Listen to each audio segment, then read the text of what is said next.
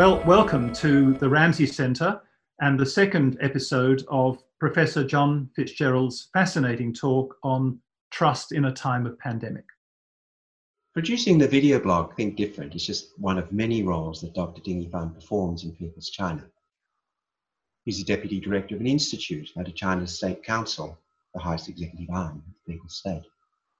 He's vice chairman of the Learned Society, based in the party's central think tank, the Chinese Academy of Social Sciences. And as noted, he's a member of the Chinese People's Institute of Foreign Affairs, which was set up in 1949, and I quote, to enhance friendship between the Chinese people and the people of other nations, something he's admirably setting out to do with his video blog. This association specifically cultivates relations with political and business elites of other countries. In years past, Dr. Ding also served as Paris correspondent for a newspaper that was known to be a front for agents of China's Ministry of State Security, an intelligence agency. On this evidence, I'd submit that Dr. Ding spins approved civilizational yarns on behalf of the Communist Party, and that he's obliged to do so as an apparatchik or cadre who enjoys special privileges denied to ordinary citizens in China. He falls at the extreme end of a spectrum of people currently spinning civilizational yarns around the challenges of the coronavirus. Some are marginally more plausible than others, but they're coming out of Europe, North America, and Australia. Let me just cite one of them.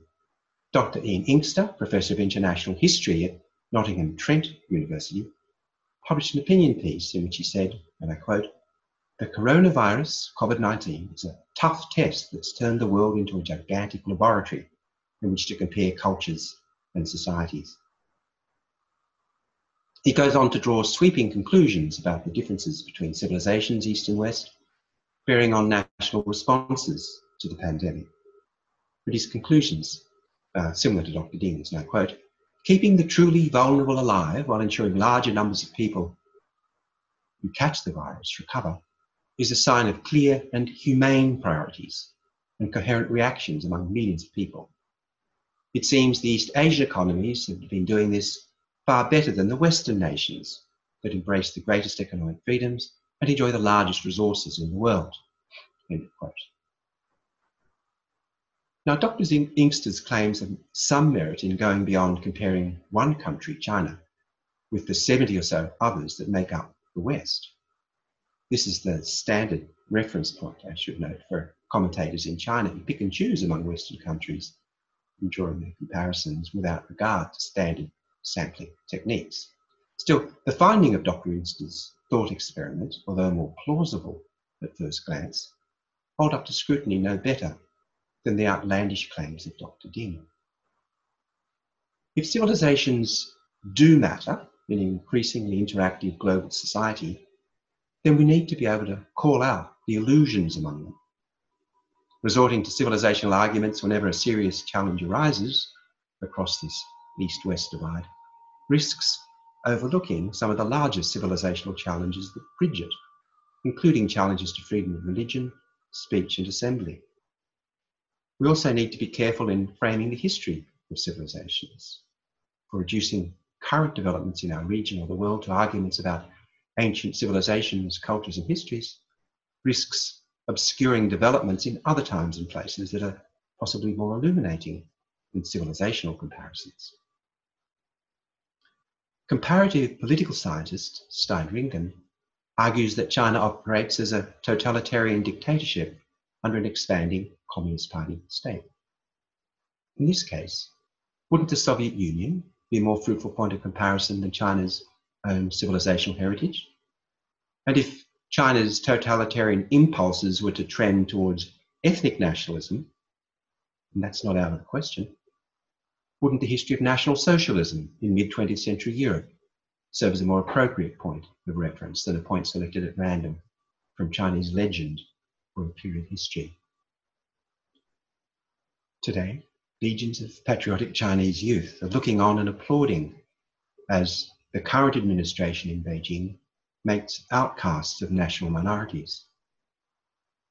If we were to ask what this particular conjunction of ethnic cleansing and organized patriotic youth brings to mind. I doubt that images of Emperor Yu taming the waters would spring to mind, or historical parallels with the sages roaming the warring states in the service of the Duke of Zhou. Other more recent historical comparisons probably suffice. And yet, the idea that Confucian civilization is thriving in Xi Jinping's China is taking hold in China and the West. What's behind this illusion? For the party, the incentive is clear enough. It wants to mask its historical origins in utopian socialism and Leninist political strategy, both of them grounded in European soil, and don the garb of a great indigenous civilization seem to serve the purpose. It may be a tough ask, persuading people in China, after the party eviscerated what little remained of Confucian China in the 20th century and installed Marxism Leninism in its place. But we can't blame the party for trying. Compared with persuading people in China, persuading political and business elites in the West that the party is an avatar of Confucius seems to be a relatively straightforward matter. Foreigners, and hmm. particularly those who know little better and conduct profitable businesses in China, are fair prey for the party's civilizational misinformation campaigns, conducted through Dr. Ding's Chinese People's Institute and a number of other agencies, created specifically to cultivate relations with opinion makers in foreign countries. We could cite many instances of this in Australia, Europe, and North America, illustrating the party's success in cultivating business elites and retired politicians to speak out about China's history and civilization on the party's behalf. The most recent to attract international attention is former senior partner with McKinsey, Peter Walker, author of a new book that sets out to correct American misperceptions that he feels gets in the way of US understanding China as it really is. It all boils down, Mr. Walker tells us, to civilizational differences, differences in culture and history. If only Americans understood China as well as he, problems would be resolved. His book about overcoming the misperceptions of differences between China and America has been promoted on Communist Party media platforms in China and elsewhere. But mainstream American media remains skeptical. Asked on Fox News to explain how China's culture and history could possibly account for the incarceration of one million Uyghurs in Xinjiang Autonomous Region, Mr. Walker pointed out that while he personally disapproved of Beijing's actions, he understood they were a reflection of the civilizational values that distinguish China from the United States and the West. Quote, Americans might regard every human life as sacred, he said, but people in China are just not wired that way. Where have we heard before that before? In fact, wasn't it Dr. Ding who said the sanctity of human life was a feature of China's civilizational heritage, distinguishing it from the West? And that it's Westerners who are not wired to value human life? Mr. Walker was not an attentive student. Pressed by the interviewer to explain mass incarcerations of a particular ethnic minority in Xinjiang, the Uyghurs, Walker went on to say, it all goes back to Confucian values. So Confucianism has a lot to answer for. Or does it? No, it doesn't. It's not Confucianism. It's the Communist Party that has a lot to answer for. The notion that Chinese communists are legitimate heirs of an ancient civilization, heirs of Confucius, is an illusion projected out and about to gullible but well connected foreigners through an old style Leninist propaganda campaign, a successful propaganda campaign.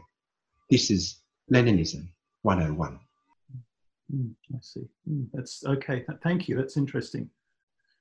Uh, you also made a very interesting point um, in what we just heard that something called the West can sometimes be a standard reference point for commentators in China who are free to pick and choose at will among a great many kind of nominally Western countries, which covers a lot of ground. I mean, Western Europe, North America, Australasia, etc., etc. They can choose as they wish among all of those if they want to then make wide and critical generalizations about something called the West. So, just can I just invite you to talk a little bit more about what the West means to most Chinese people? Well, the term West is a kind of civilizational claim, and it's thrown out there without any close definition. But it boils down to two or three things. One is the contrast is always between China and the West, not the East and the West. Why is that? Because people in China recognize that the East is a vast and diverse place. Everything from you know, Afghanistan through India, through Southeast Asia, through Japan, including China. and throwing that all together as the East um, is, is difficult for people in China as they acknowledge the differences. Whereas looking out to the West, it all looks the same. Everything from Finland to Latin America, you know, is all part of the West. And there's a failure to extend to the West the courtesy that China extends to the East of recognizing that diversity. But the second point, I suppose, is this that in, in terms of values and political systems, much of the East is the West. I mean, when China talks about civilizations, it's actually referring to political ideology and systems. Mm. That's what it comes down to. And the Communist Party is the inheritor of a great tradition of authoritarian rule. That justifies it. But if it looks around the rest of the East, it finds India, much of Southeast Asia, Japan, South Korea, all the major players are actually liberal democracies, professing the kinds of values that it attributes to the West. Mm. In fact, it's China that's the standout mm. That doesn't practice these, doesn't believe these, or profess these values as a state, mm. and doesn't implement them as a government. and so there's a, a tendency in China to say, there's China, and there's the West, to ignore the differences within the West, to acknowledge those within the East, but then try to play down the fact that much of the East is like the West mm. in its beliefs and political systems. And that's the sort of dilemma that China's in when it talks about the difference between China and the West and elides any reference to the East. So, just following on from that a little bit, um, John, you, you raise a, a, most interesting comparison with between China and mid 20th century Europe in what you just said.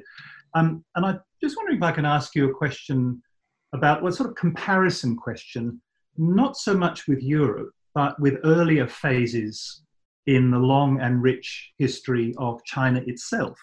And what I'm getting at is are there any analogues from the Chinese past to the kind of dominance that's been established in China since the war, since Mao Zedong, by the party, that kind of dominance? Or is this a totally unprecedented phenomenon in Chinese history.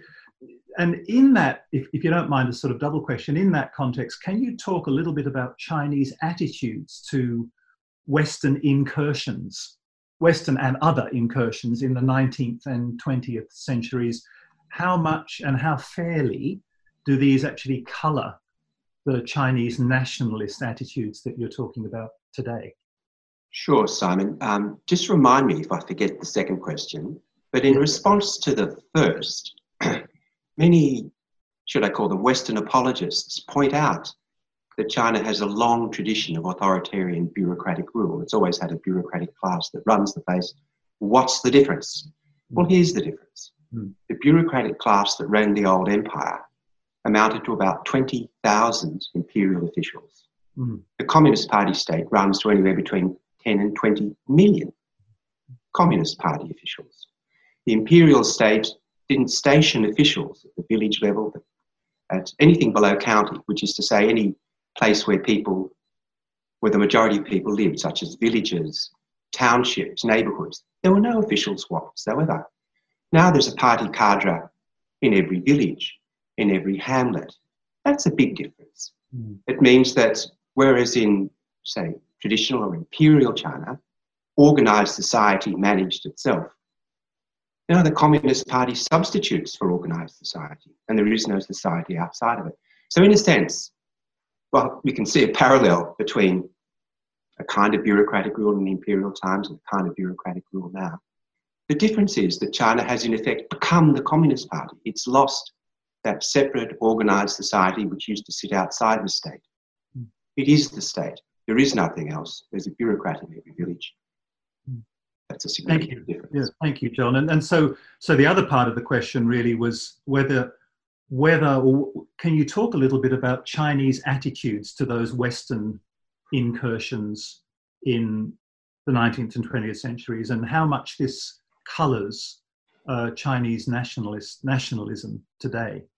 Well, my Chinese friends looking at sort of young patriotic youth firing off social message, uh, social media messages attacking the West or insisting that China invade Taiwan and so on. They tell me it reminds them of the Boxer uprising in the late 19th century. Mm-hmm. So I must just say a few words about that. Mm. The, the Boxer uprising um, began in the late 1890s. It was anti Western and anti Christian. and it consisted of tens or hundreds of thousands of martial arts practitioners forming militia and going around attacking and raiding uh, missionary compounds, killing a great many uh, Chinese Christians, and uh, attacking Western institutions and presence in China. In 1900, um, they extended their attacks into Beijing and occupied the foreign legations, which is technically occupied foreign soil within China. Now, the court supported that, the imperial court supported that. Um, for Westerners in China, it was a frightening experience.